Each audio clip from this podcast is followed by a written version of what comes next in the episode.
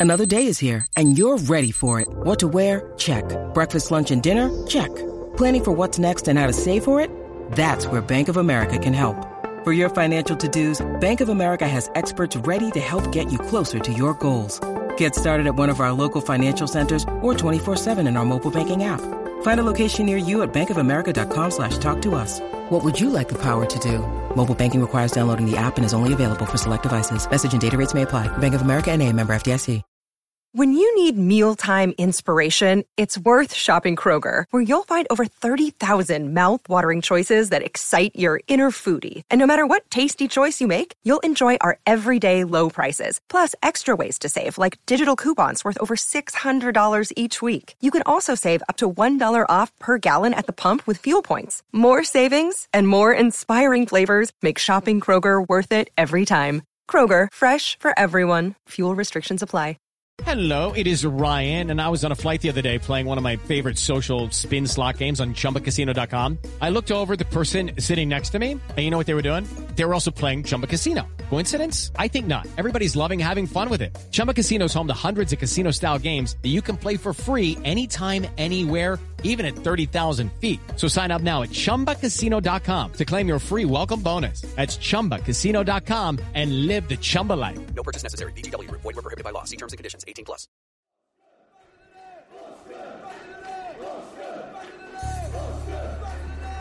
Curling towards the six-yard area, flick goalwards and into the top corner by the substitute Carlton Morris. Bournemouth pay the price for giving away multiple free kicks on the edge of their own 18-yard area, and they are behind again. Bournemouth two, Barnsley three.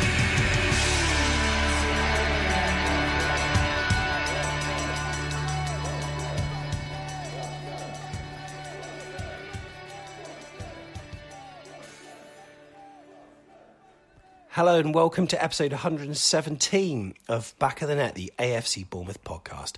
Hope you're having a good Monday. Well, let's be fair, you're probably not, because at the weekend, Cherries went down 3 2. The second time this season that's happened, the first time to Preston, this time to Barnsley, and the Cherries style in the first half against the Tykes. Well, it was questionably regarded as being champagne football after a spell where uh, we managed to put together a few passes which culminated in a shot. Champagne? Not so sure. I mean, I suppose when you've been dealt Martini Asti for so long, a sip of Krug or Bollinger, it's always going to addle the senses. But for a certain beloved co commentator on Saturday, the brief moments of joy that AFCB displayed in the first 45 minutes against Ismaël's men, it seemed to inflate a biased opinion which left Barnsley fans watching on iFollow both bothered and baffled. In this show, we're joined by the usual suspects. It's myself, Sam Davis, and I'm with Jeff Hayward, Mr. Tiggs, and Tom Jordan as we dissect what went on against Barnsley on Saturday. Plus, if you're a subscriber to our YouTube channel, you may have seen that last night we had a video called The Playoff Push. And that's referencing Marc Pugh, as we welcomed back a Cherries legend to get an expert insight on what it's like to be involved in the playoffs. Of course, Marc Pugh himself, he twice managed to avoid the playoffs with automatic promotion, but he was also someone who had experienced the heartbreak of losing in them too.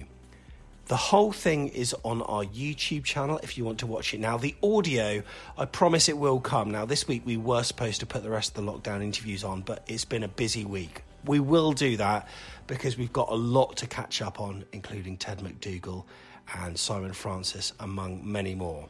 That is coming your way, as is this. But if you want to hear a 10 minute taster, that is also coming later on in the show.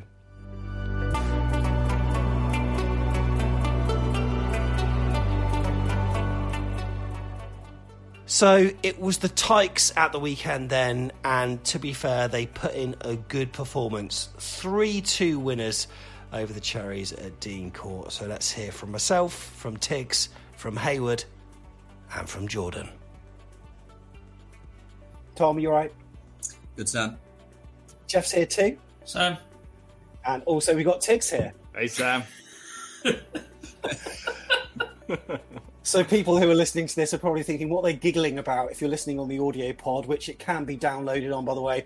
We've all got our back of the net mugs, and within the next couple of weeks, we will provide details of how you can get your hands on them. So, Tom, I'll start with you. A first half where we showed a bit of promise, and a second half when we went back to the same old 3 2 to Barnsley, and let's be fair, they totally deserved it yeah, I thought that was probably a fair result. I mean, after the champagne stuff for the first half, um, but no, listen, we haven't we haven't uh, performed for ninety minutes for God knows how long. Um, it was the reverse this time. We decided to turn up in the first half, and yeah, to be fair, I thought we had some some decent movement, some decent decent play, and their high line. We kind of um, we seemed to exploit that a few times, but without really taking all our chances. But to be honest, at half time, I thought more of the same they'll they'll still be open. We should be able to catch them a few times. As long as we keep the door closed, we should be able to get the job done. But again, they surprised me in a bad way, and they just can't. I don't know what it is. As soon as as soon as we conceded and um, went level in the second half, there's only one team that was going to win that game. They just seem to lose all belief and all confidence. And we'll probably we'll come on to the way Barnsley played, but um, I said on the free for all, it was so you know, you're looking at a team, um, obviously good good manager that um, has been getting a lot of plaudits for what he's doing at Barnsley. They've got an identity. I mean, people talking about their goalkeeper coming out and being a bit of a clown, but at least he he was a sweeper keeper. He knew his role. Sometimes it was a bit heart and mouth stuff, I'm sure, for the Barnsley fans, but they knew they play with a high line. The keeper's going to come off like that, but they had an identity and they all bought into it. We just seemed to just be thrown out there, just go through the motions as usual. Um, there's no real identity or, or style of play, and it was um, another frustrating one. And uh, yeah, didn't I'm, bit, I'm not that surprised anymore, which is probably the the sad thing. Mm. A certain co-commentator, Jeff, bought into how we played in the first half, especially, didn't he? Yeah, Willow is not renowned for his objectivity, is he? Let's be fair about it, and, and I think we're probably more objective. You know, we we we're not seduced by the flashes of good play. I was actually counting the minutes in the first half, and it was uh, 25 minutes before we had our first shot in that that made the keeper do some work. And I think actually that might have been the goal. You know, so it's it's like the same old, same old Groundhog Day for Bournemouth fans, Groundhog Day for this team, Groundhog Day for the managers. You can't can't get a ninety minute shift out of this lot, and uh, we're coming to the conclusion they just don't have it in them to be able to do it.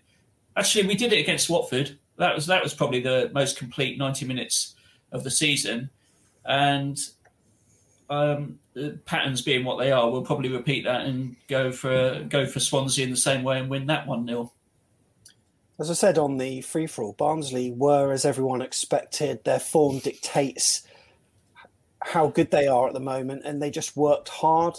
They pressed high. They were reckless. There were some echoes of the championship winning squad there, Tiggs. And mm. in many ways, though, that actually made our game plan a lot more simple because they were leaving gaps and that's the type of team we like to play against, but we couldn't punish them. So we totally deserve the loss. Yeah, yeah, we did. Ultimately, it wasn't champagne football. I know, I keep coming back to it, but there were moments in that first half you could see, kind of looking at the positives, that Woodgate realised that if we stretch them, if we if we essentially had an extra man up there than we normally would, um, we would create more space, and it did there were moments in that first half, and you did think yourself, "Cool, that that that was good. That works. That's we've got a plan here, and this this could this could really come to fruition." At one point, I thought, rather naively, just for half time, that we had it in the bag as well. So there were some good bits with the bad bits, and Woodgate did have a week with the players previous to the game as well. So maybe, maybe we did see some some better stuff in there. I'm hoping we can pick it out this morning. Yeah, maybe we can. Maybe we can. And let's go on to the team that we saw then, Jeff, at two o'clock. Seemed to be a uh, change of formation ever so slightly. I think there was only one or two changes personnel wise, but with it came a change of formation by the looks of it. It's very hard to tell when they release those teams. But what mm. did you make of the side? Shane Long coming in. Yes. I cannot see the value of Shane Long in our team certainly not from the start. I don't recall anything useful that he did yesterday. don't want to be harsh on the bloke. I mean, he's he's an experienced player, but he's he's he's his touch isn't there. Is is you know he's he's there to stretch the the the team, the opposition by running in behind, and I don't really see a lot, a huge amount of energy for him doing that either. I think Surridge would be better at doing that, frankly. So I don't get it, and um, the t- the change of shape yesterday, it, it was almost playing a four-two-four, which kind of worked in that first half because um, Barnsley didn't play with a great deal of intensity, but in the second half, when they pressed higher on us and they, they brought off three subs who were up for the game and, and brought a level of intensity that we hadn't seen in that first half, we were just overwhelmed in midfield. We couldn't get out of our half, and that's that's again, it was it was redundant playing Shane Long yesterday. Mm. It's nice to see the players all coming together wearing t-shirts to support Lewis Cook, Tom. Uh, brief word for Lou, as they called him on the t-shirt. I mean, obviously, he'll have been watching that on, and you know, for the first for the first half, parts of it, we actually played like a team that was together both on and off the pitch, didn't we? Yeah, we did. There was um, some good patches and stuff like that, and yeah, really, real shame for Lewis because he's he's been here before, and he, um, you know, and we had similar things with kind of Callum Wilson in the past and things like that where it happens again, and uh, you know he'll, he'll, come back stronger. He's a, he's done it before, and he and um, seems like a, a, lad that everyone likes. And he's he's had a, I mean, for a poor season, I think he's he's been one of our more consistent ones. He's he's pretty reliable um, without being sensational. So yeah, we're, we're going to miss him, and I'm sure he'll come back come back strong. But yeah, it was it was a good start to the game, but I think they they played into our hands a little bit, and you know we we're always going to get a few chances um, and catch them with the style they play we just we just had to be a little bit bit cleverer, in my opinion. And the change of system was there was part of me that kind of understood it. We when we played them back in December, uh, we went with a two up and uh, beat four 0 obviously under different management. So I could see why he wanted to get someone closer to Dom. So I'll give him that. But I remember when when Woodgate first took over the team and we went with a with a certain system, won a few games, then he changed it to a five, if you remember. And then we didn't win for a few. So we went back and then we've been good again, and then he changed it again. Seemed, seemed a little bit odd, and my worry was that this is the first time he's kind of had a week with the players, and we've just lost. It's like, but it's it's a difficult one because I'll give him the benefit of the doubt that he tried to get someone closer to Dom because of the way they play. What I will say is I saw um on on social media and stuff that after how he did against them in December, Barnsley fans were were pleased to not see Sam Surridge because if you remember, he was man of the match against them at their place. Mm. Um, and yeah, I agree with Jeff. I don't want to give him too much stick. He's he's here on loan, but I haven't. I mean, he's bundled a few goals in, to be fair, but I don't really see what Shane Long offers us. And if you're going to play someone with with Dom Solanke, I'd rather give it to a lad that that always looks hungry and wants to be here in Sam Surridge. Mm. So change of formation, change of weather Tiggs. I think we had about five or six different microclimates during that first half. That that goal kick, that drop mm-hmm. kick after three minutes. I mean, you know, the cameraman was caught out. So were we. What was that all about? Yeah, that was uh, yeah. I, I blink blinking, you missed that. I didn't really know what was going on. I think as well uh, that kind of gives you a clue about how how you're going to find parts of the game easier, maybe one half than the other, when you've got that kind of that kind of wind blowing. It was interesting you talk about the formation change after the game. Jonathan Woodgate, when questioned, answered quite defensively. Uh, no, it was the same formation. I was playing Dom in the ten role, which um, he, he, did for parts of the game. I suppose he did drop back there. So um, he he really because I think because now he said that, I think it's going to cause him a problem because I think now that he said that he's going to keep that formation, uh, he's going to try and try and always show us that formation, and I don't I don't think that's really what he should be doing. I think he's kind of made it more difficult for himself. Uh, in terms of working on the players for a week, I think we could start to see if we started to see a few partnerships starting to form around the pitch. It's March. So it's a bit late to be seeing it, but we are starting to see a few, and I think that's that's where we showed the most success in the game. Jeff, by the way, you look depressed, mate. Doesn't he? You know, I'm sorry, but it's it's like how many times have we done this podcast this year, Sam? You know, how many times? And uh, it just, I'm I'm struggling with new things to come up to say. You know that that what what can you say? The the the players aren't the right players. It's not a team. Patches of it is quite good, mm. um, and and we're still We're still poor from set plays. We still concede from crosses. Um, all three goals were avoidable yesterday. We still give away silly free kicks.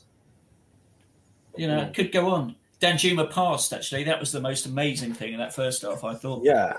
He, pa- he passed first time and we scored. Never to re- never to be repeated because he had the chance the second half to do that and didn't. But you know that that sort of shows that some progress. I, I mean, I'm clutching at straws. Yeah, I think in the final third, our our touch just completely just goes all wrong. Uh, there was a great there was a great moment that sort of reminded me of a number of years ago where Steve Cook. I don't know if it, it was an unintentional ball or or what, but it was a lovely through ball in the end. It was a that found an arced run from Dominic Solanke, almost Callum Wilson esque, and mm. his final touch was poor, and the goalkeeper managed to gather it. But it was good to see Dom making that run. And Bournemouth, we were we were playing out from the back, but Barnsley was doing what they do. They pressed really high. Uh, we dominated the ball. The visitors they were looking to counter. The Tykes had had a lot of energy, and set pieces was always a danger. We knew that. On 12 minutes, they had an inventive corner, which was a ball to the edge of the box, almost like Bournemouth used to do. Conor Chaplin tried to left foot it towards goal, but that was blocked. And then Tom on 15 minutes, another set piece, but this time a goal. And, you know, our marking all over the shop. Yeah, it's been like that all season. And like, you know, like Jeff said, it feels like we're a bit of a broken record. It's all the same things. We're um, falling short in the final third. And then, like you say, set pieces, we can't seem to defend them, which I always find bizarre because we've got so many people that in the general play, Steve Cook, Carter Vickers, Jefferson Lerma, they win headers all day. And um, but from a set piece, we don't seem to have that much organisation or know what we're doing really. And it always feels like the um, the attacker seems to just to just to want it more, have a bit of a run on them, and yeah, and it was it was poor and it didn't didn't surprise me. But yeah, it was um it was a shame. But at the moment, it does feel like teams can just soak it up a little bit and then put a few balls in the box and it's not a good combination to have. You know, we're, we're, too easy to score against and we're too easy to defend against. I feel and it's a really bad combination. But yeah, to be fair, I remember thinking we were probably edging the game, so it was a, a real blow to go one behind. And luckily, in the first half, we seemed to pick ourselves up from that quite quickly. Yeah, we were edging the game though. We weren't completely. I mean, with what Willow was saying, you would think that we were blowing them away, and in many ways I feel sorry for Willow because if it was the usual commentary dynamic of him and Chris, who've worked together for goodness knows how many years, I'm sure Chris would have got right on top of it and probably put Willow in his place to avoid a lot of the criticism that he's got from Barnsley fans and also Cherries fans alike. But Jordan's not commentated with Willow that many times. But I mean, it, it was a little bit embarrassing, Tiggs, to listen to and we've seen a lot of the comments from our own fans, let alone what the Tykes say. And uh, he's known for being optimistic, but that was too much, right? It probably was. And to be fair, this is the first season where Barnsley fans would be tuning into our commentary.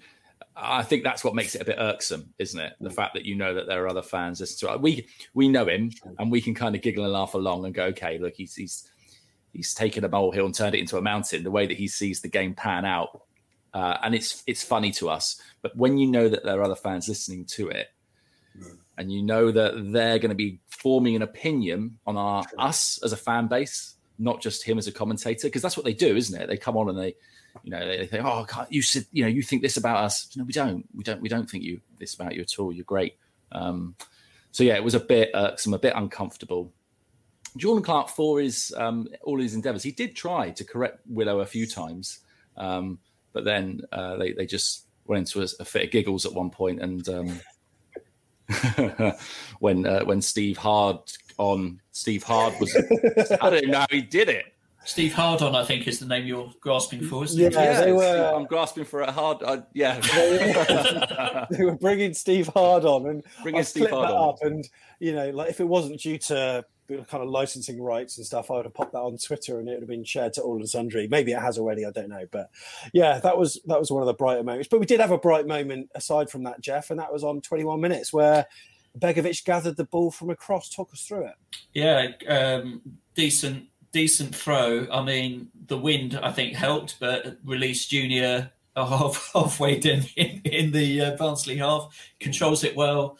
Uh, nutmegs. Actually, I'm not sure if it was a nutmeg, but he cut inside the the covering defender, sets up Arnie, who had time to take a touch and pass it into the net. I mean, it was Route One football, but but attacking at pace, and that was what was so refreshing. And they again, they'd obviously worked on that sort of move. Um, it worked like a dream. It was fantastic, and honestly, I was I was struggling to see how we were going to create a chance up until that point, but it worked, and you know, we were we were deservedly one apiece. I thought on the balance of play. There you go. I'll be positive. Yeah. So crack open the Krug, Tom. Champagne football, brilliant stuff. We were playing in behind them, and then we were playing in front of them, and one of the brighter moments of our season, yes, admittedly, it, it didn't result in anything. We, I mean, we hit the bar, but it, it was a nice bit of football that led up to that Stanislas shot, wasn't it? Yeah, it was um, a really nice bit of play. I think it was um, Jeff Lerma looked like he was going to shoot and then digged a lovely little, lovely little ball for Junior. He caught it really well, to be fair to him. Um, he was really unlucky to hit the bar. But yeah, there was, I mean, we're joking about the champagne football, but I think once we got the uh, equaliser stuff, there was some good movements and things like that. I think you just, you know, because of their high, high line, we were just finding ways to get in in behind them. And the you know for the for the equaliser, like we say, the Begovic throughout was that's how you've got to do it quickly because they commit so many men forward, they press so high that you've just got to count on them as quick as possible because there's going to be gaps. And um, we found that when we played them before, we weren't. It's, it's a weird one, but we all said that we thought Barnsley were quite good when we played them back in December and we beat them 4 0 because that's the way they're going to play. Um, they're going to get caught now and again. And we we started to find find some room and find some combinations, and it that equaliser really looked like right. Okay, now we look in the ascendancy. We look like the team in control here, and there's definitely a few more goals in it for us. And um, we got one more. Hmm. Yeah, we did. And Tiggs, hmm. it was a first time delivery from Danjuma. Like usually he holds on to the ball, doesn't he? Yeah, and he usually the... stops and waits for people to get in front of him, but yeah. he actually played it first time. What was he thinking? I know he was thinking like he was part of the team, which was crazy. I think I think as well with Danjuma is I think he puts a lot of pressure on himself to get the goal when we need the goal. Um, so I think he, he I think sometimes it gives me the impression that he thinks he's the only player on the pitch that could score that goal uh, or any goal. So yeah, it's really odd. He usually stops, waits until there's two or three players in a line ahead of him, and then sees if he can beat them. Beats two, and then loses the ball to the third. But this time he did. He saw. Well, he didn't even look up very quickly at all he felt that there were players over there and he put the ball across really, really quickly. Um, and there were what two players in the box running.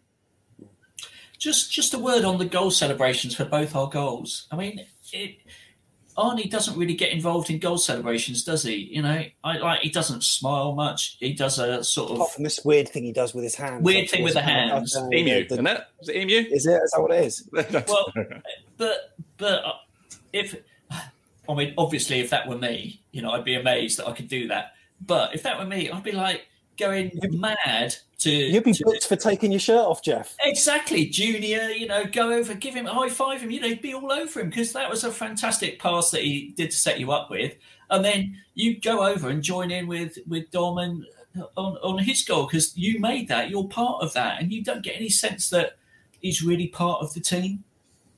I, I'm, I don't, you know, I don't know whether whether he's particularly seen as part of the team. Maybe he's too much for an individual, too much for a Maverick. But mm. it, it, it, it's just baffling to watch. And then you watch the post match interview. They've put him up on, on Cherries TV for the post match, and and he talks about yeah, you know, I passed the ball in for and Dominic Solanke finish. It's like you call him Dominic Solanke, don't you say Dom, you know, or Dommy or something. You know, just, I, I, I don't I don't understand. He he just seems disconnected and that's how he plays a lot of the time. So it was it was it was wonderful to see him put a first time ball in. So I was so amazed that he did that, and then we scored. It was brilliant. Yeah, it's I, I don't really like that formality because it does show that maybe there are some kind of rifts. I don't know, but anyway, Thomas Jordan, um, I'll come to you next. and you know what?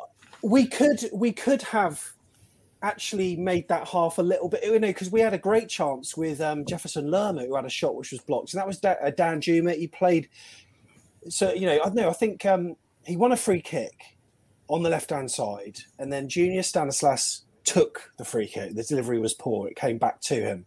And then he played over a lovely cross towards the far post, which Adam Smith was at the byline, and he managed to cut it back. And then Lerma um, had a strike. So, you know, maybe Willow was was partly right because, but for a block from the goal scorer for Barnsley, I think Helik, he kept him in the game.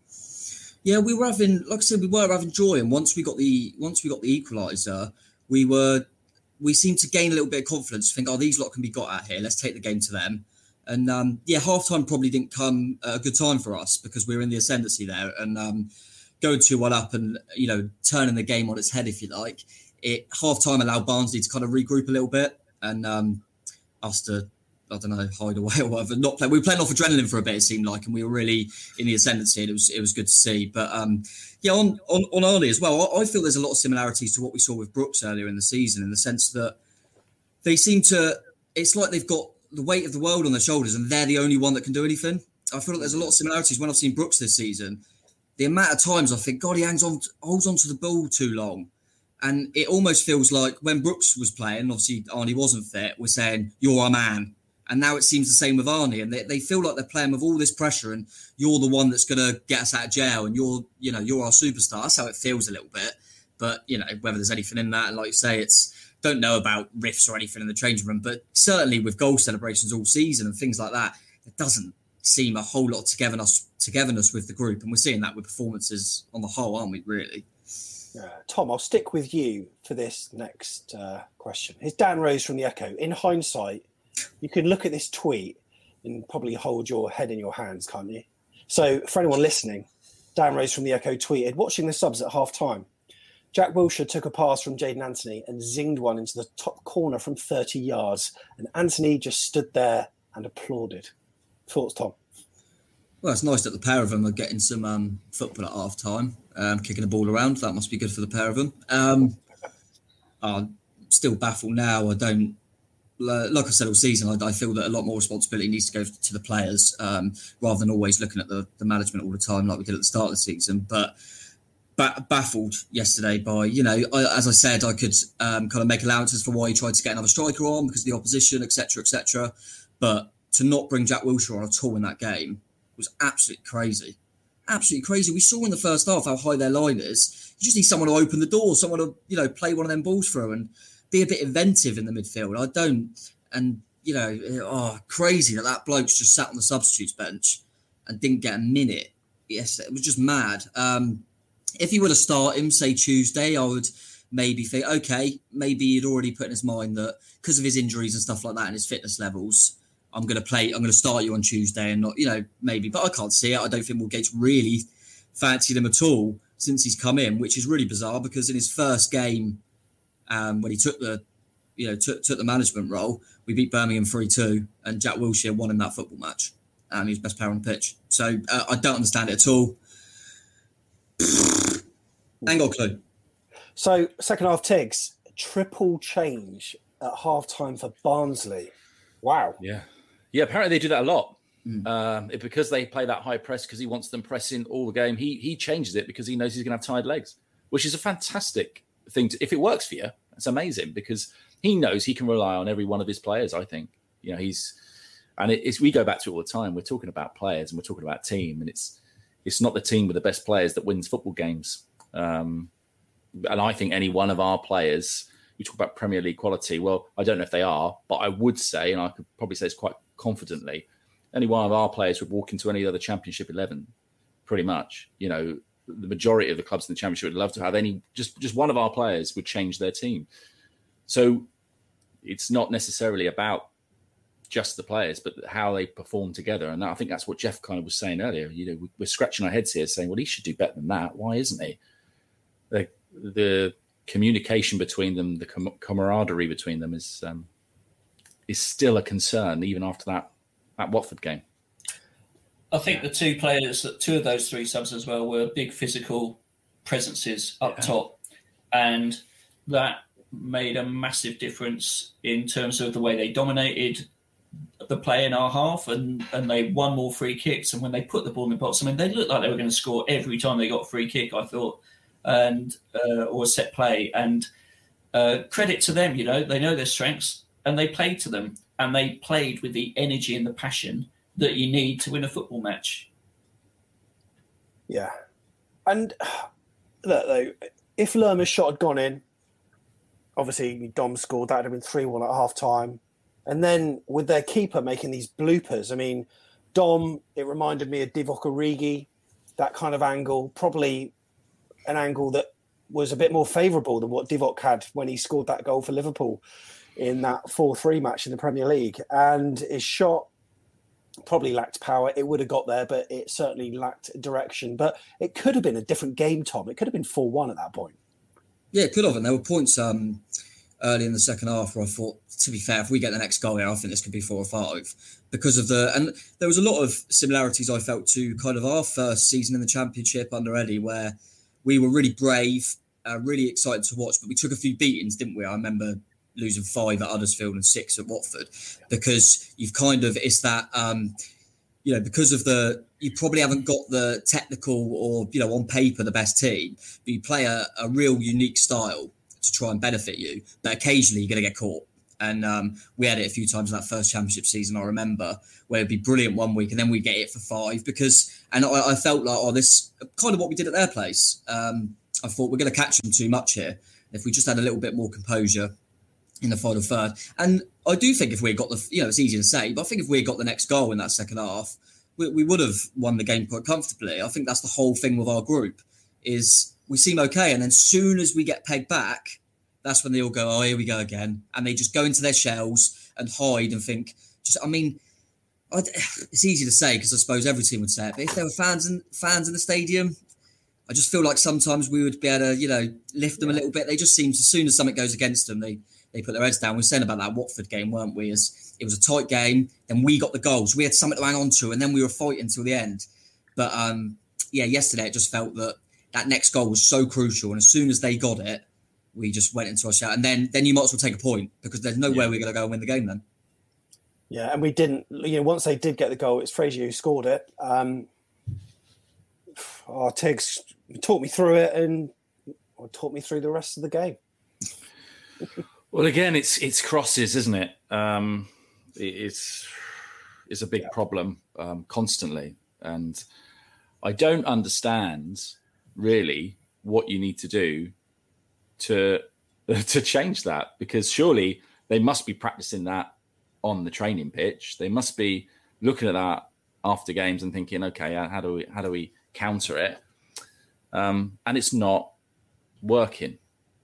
So then you think, okay, that's fine. If we're going to let goals in, we need to score more goals. But that dries up, which we talked about last time, didn't we? Uh, and then once we're behind, we just can't lift ourselves. Yeah, go on, Tom. No, I was just going to say we could literally. I'll, I'll, be interested to see if we go back on the um, all the second looks we've done. You know, kind of this year or whatever. We could just play out one of the old ones, couldn't we? It's it's so. I think Jeff yeah. said it early on. It's it does feel like I'm. I feel like I've said this before. Do you know what I mean? But it is yeah. just the same stuff, and that's what's so frustrating. And just just being yeah. being like that all season. And we're talking about set pieces. We've got Jonathan Woodgate and I mean, he's, he was brilliant at defending set pieces. And like I've said so many times, it's not like we've got like a real. I remember with O'Driscoll back in them days, we'd have a real small team, and you think we're always going to get caught a little bit in the air, but we haven't got. We got a big sort of. I mean, left hand side, left hand side needs to work harder to stop that ball getting anywhere near the six yard box and they don't. And and I think Lerma, Kelly, uh, Steve Cook, you know, they, there's no not enough communication going on. There's not enough energy to stop that ball going in the box, and it's almost it. It's almost like we go we go we go a goal ahead, and we just think, oh, we're too good. They won't score against us now. You know, yeah. we think we can ease off, and um, or we got Beggs behind who, who's, who's a miracle goalie, and we just want to win by just doing enough, and it ain't good enough, and we have it every flipping week, or actually two out of every three games, because they wake up and think that, and then change it, and then they lapse back into this. Um, oh, it was just depressing as hell. I think energy is a really good word, actually, Jeff. I think that's the word I've been looking for energy. And like the subs that we made, I mean, Billing, I think Billing can be a great player, but energy he doesn't give you energy, does he? Mm. Really, ever? He doesn't win headers. He doesn't. J- run back. You cannot take him off for. You cannot bring him on and ask him to play Pearson's role against a team like Barnsley. And if was that what they were doing, or were they asking him to play further forward? Because then you're asking Lerma to be overrun. We're already overrun, so you're asking Lerma to be more overrun. It's it's like it's crazy. It doesn't. I mean, for me, I think Woodgate is terrible at making subs, and I think he's he's also uh, affected by the big reputations of uh, Lerma, Billing, um, Long, yeah. and and affected by that, so that players who ought to be give, given more of a chance. I mean, you know, big reputations. Wilshere, you're right. Tommy should have been on, and you you you need to keep Pearson on because at least he's the one player who's got that energy to track in midfield. Whereas Big Jeff, love him like I do, you know, he, he switches off when we go one goal ahead. So often he does that, and he did it yesterday, and it cost us. Are we in danger of contradicting ourselves here? Because after the Bristol City match, we were waxing lyrical about Philip Billing and saying how much he came on to change the game. But do you uh, uh, do you think it was? You know, Tom, you said on the free for all, he was playing as part of a two. And we've said so many times that never ever works with Philip Billing. He's always better as part of a three. Do you think that was maybe more of a problem and that dictated how he played more than his own sort of technical performance, maybe? Yeah, I'd say so. I think um, you know Jeff just said then. You know, asking him to come on for Pearson was just it's just pointless. Um, we've seen it all season. If, if we went back and watched every game and marked down how Billing played, the only ones where he played well and he has had some good performances would all be when he's in a free and he's the advanced midfielder. He even done it when we are in the Premier League. I think he had a couple of games. I think Villa was one where he was really good. That was when he was the advanced midfielder. That's clearly his position, and yet we're still just chucking him on. You know, the like for like swap for Pearson. That was really, really odd. Um, you know, anyone can see, you know, what role he's good at, and then he's kind of irrelevant in any other role, it seems. And um, yeah, I'm a, I'm a big fan of Jeff Lerma as well. But when you're behind in a game, I almost sometimes feel like, well, let's we never seem to um, be brave and take off that defensive midfield player in in, in Lerma and maybe try and get someone who's going to open something up a little bit. Um, but yeah, I mean, the subs are. I felt like that um, ever since Woodgate's come in. We're allowed five subs, by the way you know, at the moment. That's what's even more baffling. He never gets near it. And it's like he's, uh, I mean, you've got so many p- players on the bench that, yeah, we don't know a lot about, but they're young, they're hungry, and they're attacking as well. We had a lot of attacking options, um, you know, Raquel May and Anthony and things like that. And he just, just the same thing. You do the same things. We just do the same things. So we go, right, we're yeah. losing the game when we were last losing a game, we never come back. But let's make the same subs as we did last time. Why? What, what, what do you expect to change? I don't. And like I've alluded to earlier, you've got two teams out there. I thought it was um, really interesting to see. You've got a, an upcoming manager for Barnsley who's got a team that are buying into a certain unique style of play and identity, like we said about the goalkeeper and the high line, and they make them free changes at half time, and they all buy into it, and they're a group. And then we've got us who have just from from the top, we've made ridiculous decisions. We're just getting in managers that don't manage. And then we've got a manager that doesn't seem to know what he's doing and doesn't really make the right changes. Then we've got players on the pitch who just go through the motions and don't seem to be buying into anything and just go through the motions all game. And it was so evident. And there was one team that deserved to win that game. And because they'd done everything right and they were, we're so reactive as well. We don't try and change the game. We wait until we go behind and then go, oh, we better, uh, Billing's a little bit more attacking than Pearson. So we'll just switch them two. And it says all about Shane Long when you need a goal and you take him off because he doesn't do anything. Mm. Yeah. Uh, yeah. When when Aston like okay, I'm going to go back two years or even three years, right?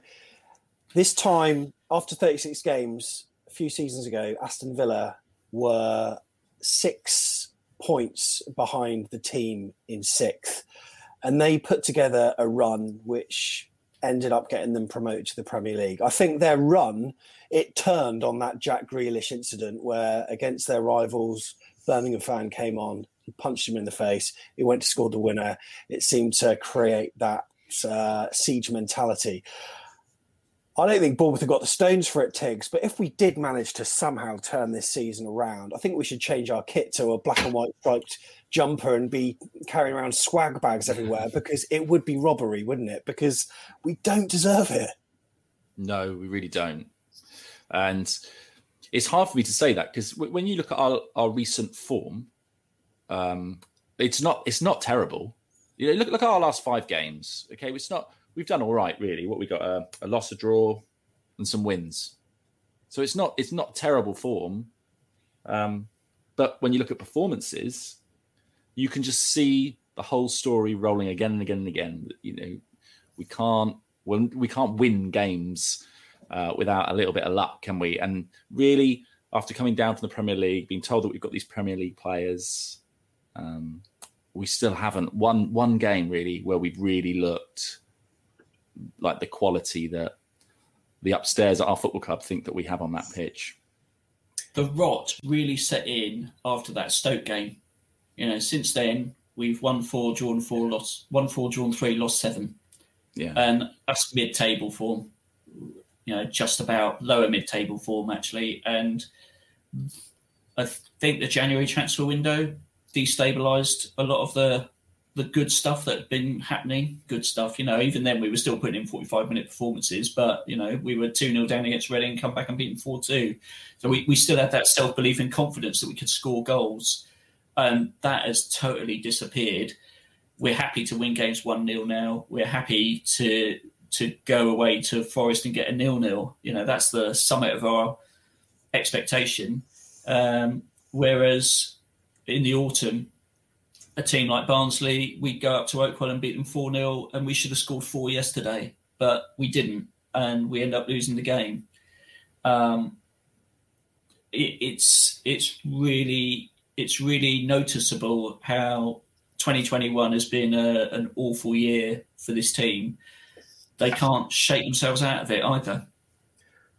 Yeah, and who'd have thought, Tom, that uh, JT would be seeing Premier League football before AFC Bournemouth, eh? Um, yeah, I'm, I'm really pleased for him. But um, yeah, I've, I've, I mean, I've I've been getting a, a lot a lot of stick, and you know, in terms of I was I was always trying to remain positive, as I say, when JT was here. But what I've said to a lot of people is, I was remaining positive when we were playing bad but winning. Now we're playing bad and not winning. So what does everyone want? Because I'm telling you now, it took us a long time to, to lose a football match with Jason without playing well. Um, you, t- there's no way when we talk about any performances that were we played some good football. None of them were under Woodgate right?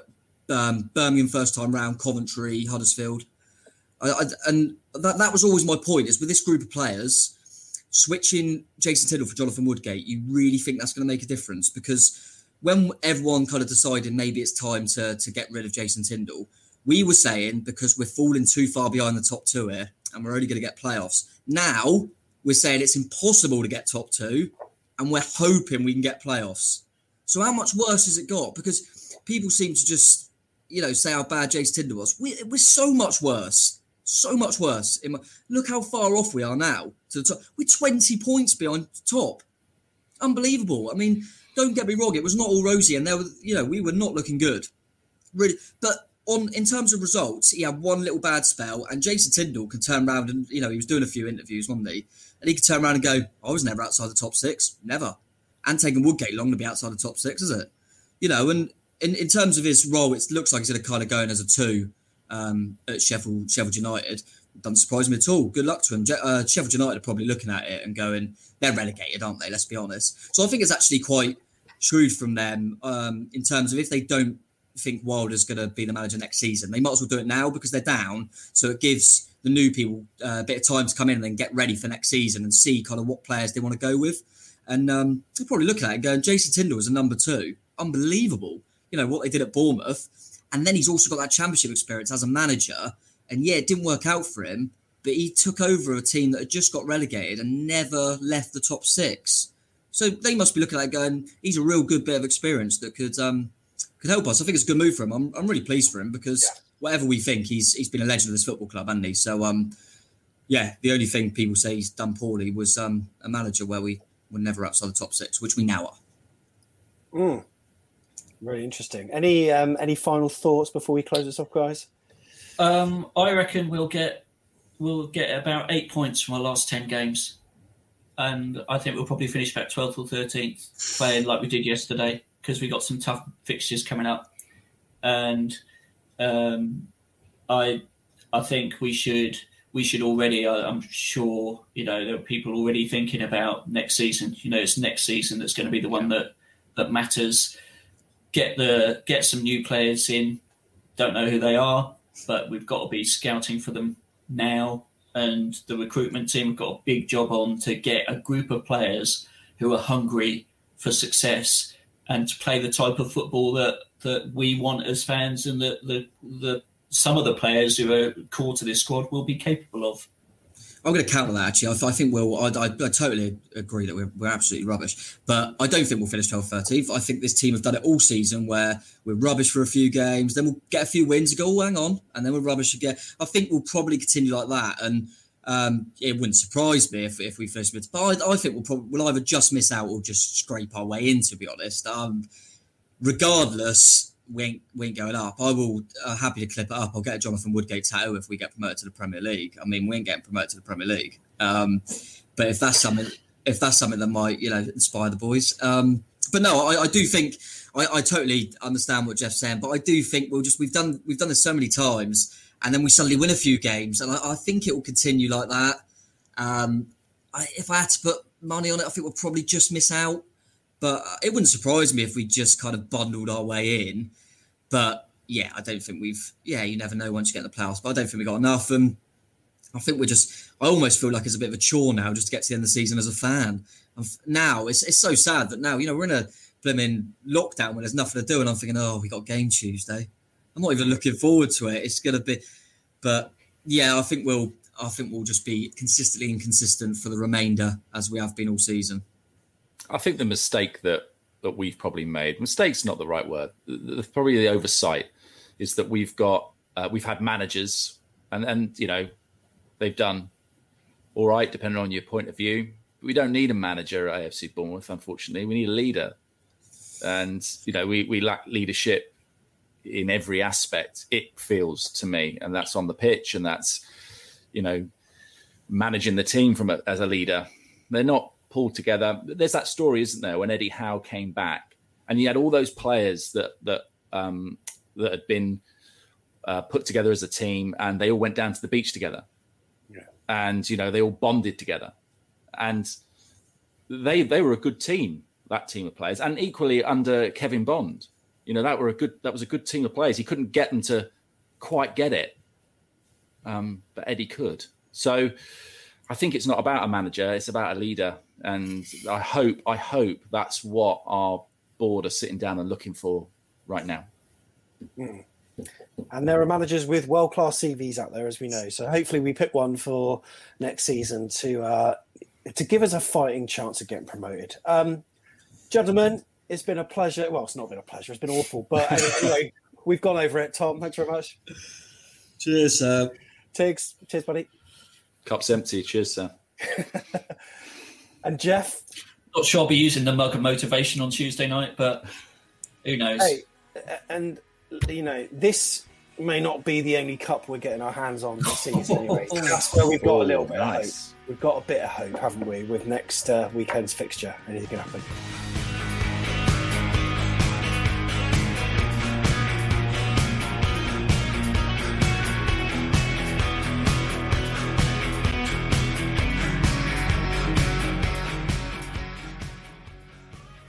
Absolutely brilliant to hear from the boys there. And oh, so frustrating, so frustrating when, to be fair, as we alluded to, in that first half, there were there were some fizzy moments, but yeah, we all felt flat after Barnsley. They scored two and deserved the win. Five points adrift of them now, ten games to go. What's going to happen? Can Cherries make a playoff push? Well, that was the subject of the interview with Marc Pugh, the former Cherries legend, who joined us on our YouTube channel. If you want to watch the whole thing, just go to youtube.com forward slash AFCB podcast. But here's a 10 minute taster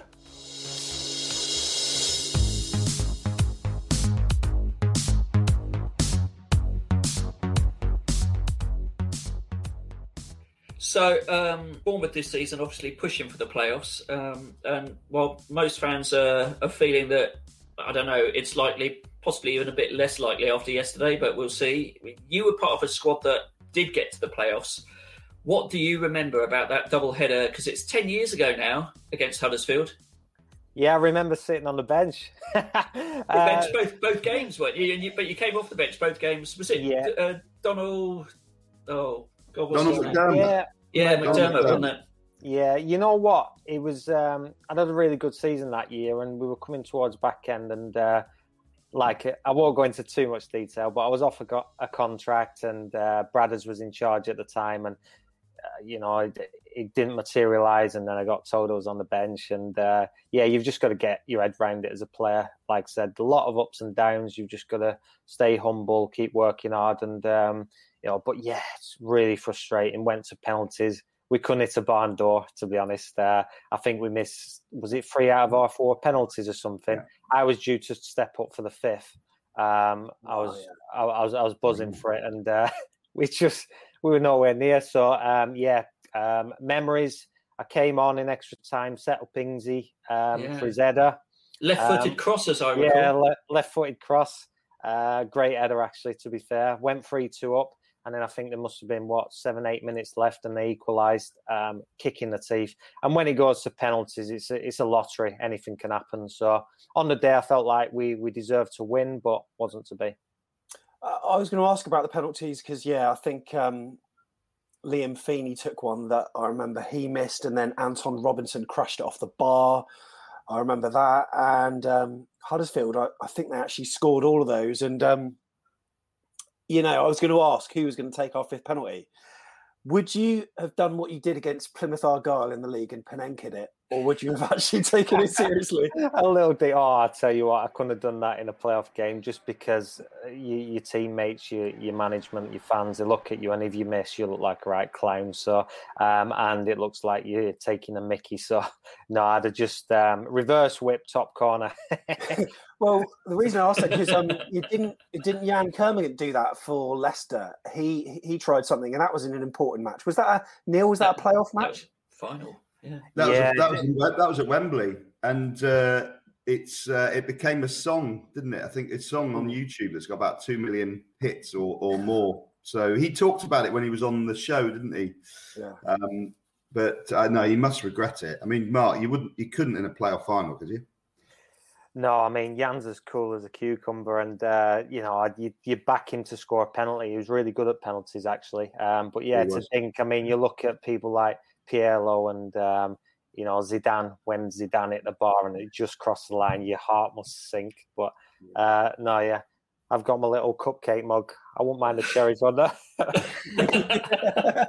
but uh, no, yeah, it's. Um, I did it against Plymouth, and um, doing it in a, a league League One game um, is completely different to doing it in a cup final. That's for sure. Mm. Although they they all have the same impact on the team. You want to win every game. Um, but yeah, it's uh, never say never, but yeah, won't fancy it.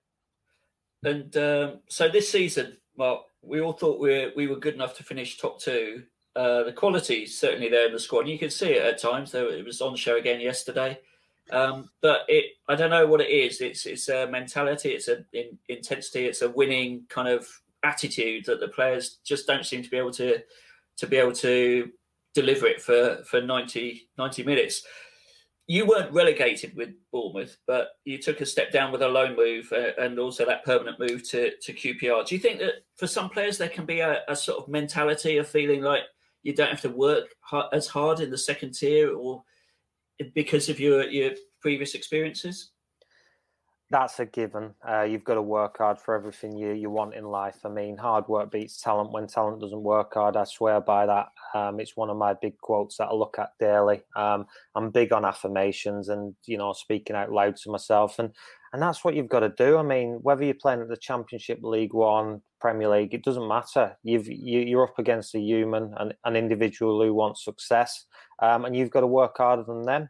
Um, I mean, I um, spent um, just about a month, six weeks training with Bournemouth, um, as you probably well know. Um, just before the season got got going, um, I spent a bit of time. I think they'd played about four or five games, um, and I was still training with them. They were absolutely flying. Um. Confidence levels was high. Training intensity was absolutely brilliant. I was, I really enjoyed it actually, and uh, the lads were hungry for success. And I don't know what's changed. Um, since obviously I've I've been away from it. But um, when I was there, everyone was pulling in the same direction, um, and you know, just on the same page. But yes, it's just hard work's a given. You've got to work hard. You've got to work hard for your team. I know the fans aren't there at the minute, but you've got to think about them as well. They they pay good money to whether it be watching on social media, whether it be, be at the game. So you just me as a as an individual, as an athlete, I want to put smiles on fans' faces because to be honest, it ruins the weekend because of that involved in the football club.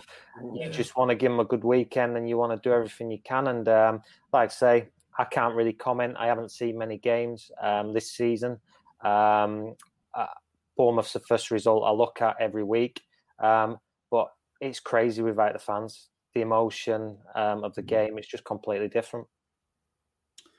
Do you think? I was thinking that side that you were part of that went up didn't have any superstars. I think uh, only Kenwyne Jones, who came late, was anything close to being a, a household name. And but what you all had was a huge desire to work hard 46 games in a season. Do you think maybe sides that come down from the Premier League that have got players that that can get moves easily elsewhere with agents, etc., that don't necessarily have the, the the hunger to do it over 46 games in a championship season?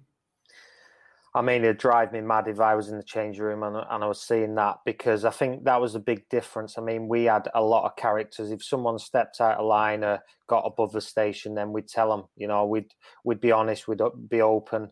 Um, and yeah, whether you step out of the Premier League or not, you've seen that many players who haven't made it with a Premier League club, um, and then they've just shot down the the leagues. And you know, where are they now? I mean, what's the point in stopping working hard, stopping progressing as an individual, as a player? Whether you come down to the championship or not, you should work hard to get back up there. I mean, I always wanted to play in the Premier League as a boy. I was a million miles away from, you know, that when I got released from Shrewsbury Town at 22, 23. Um, but I still had that desire and hunger to play there. And, and when I got in the Premier League with Bournemouth, it's all right getting there. You've got to stay there. And I'm just you know, I feel fortunate and blessed that I got to spend four seasons in the Premier League with Bournemouth.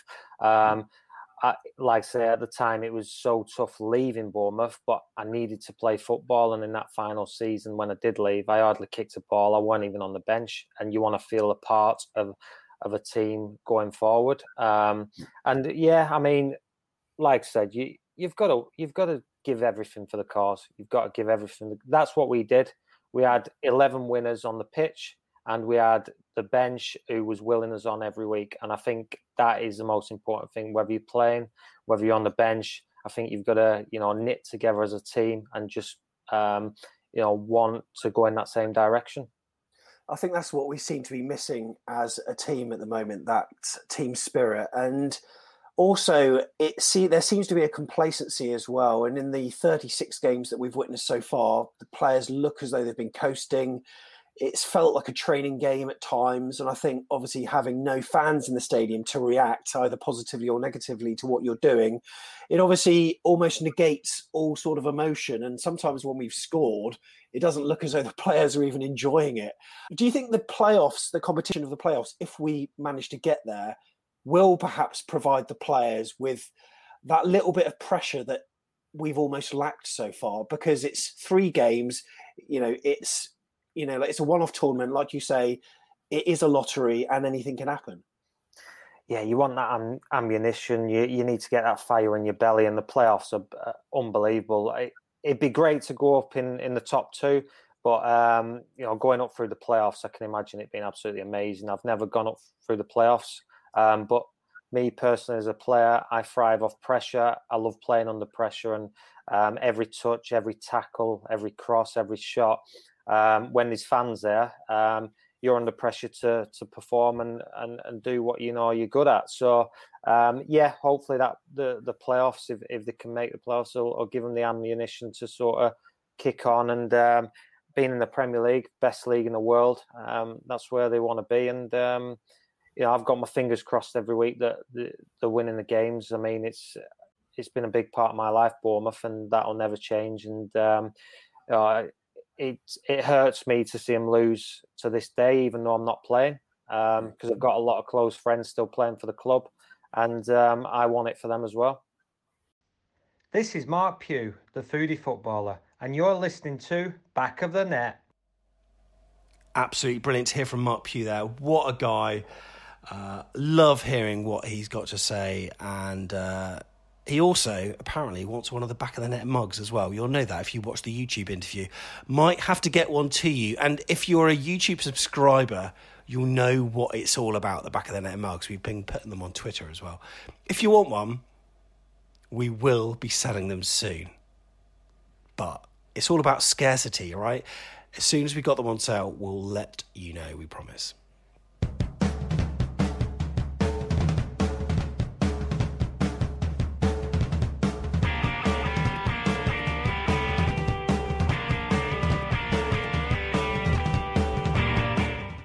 So, huge week for AFC Bournemouth then, and across back of the nets, social platforms, we're going to be covering it. Oh, wow. Swansea, what a match that is. Tuesday night, absolutely huge. Uh, on the YouTube channel, check out the first face off video we've got with young fan from Swansea, Marley. He's such a great lad. And also Ben Phillips, Cherries fan as well. Facing off and um, basically arguing with each other for 10 minutes. It's, uh, it's brilliant viewing. Plus, the free for all will be on the Tuesday night as well. Then, Southampton is the FA Cup. Cannot wait for that. That is on the Saturday. We're doing a watch along. There's going to be all the fallout, plus the podcast will detail everything that you need to know from that game. If you want to support us by buying us a coffee, you can do so. It's afcbpodcast.com forward slash coffee. We truly appreciate it. Maybe the cup's all we've got left. Oh, we don't know, do we? Anyway, many thanks for listening. This has been Back of the Net, the AFC Bournemouth podcast.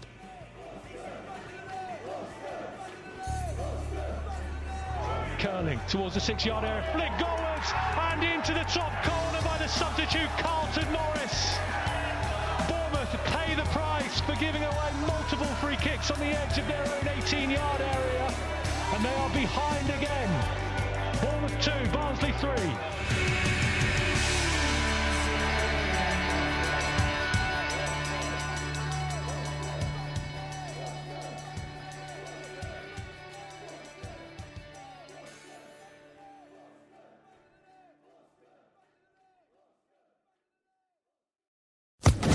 Social Podcast Network. Step into the world of power, loyalty, and luck. I'm going to make him an offer he can't refuse. With family, cannolis, and spins mean everything. Now, you want to get mixed up in the family business. Introducing The Godfather at ChumbaCasino.com. Test your luck in the shadowy world of The Godfather slot. Someday, I will call upon you to do a service for me. Play The Godfather now at ChumbaCasino.com. Welcome to the family. No purchase necessary. VGW Group. Void where prohibited by law. 18 plus. Terms and conditions apply.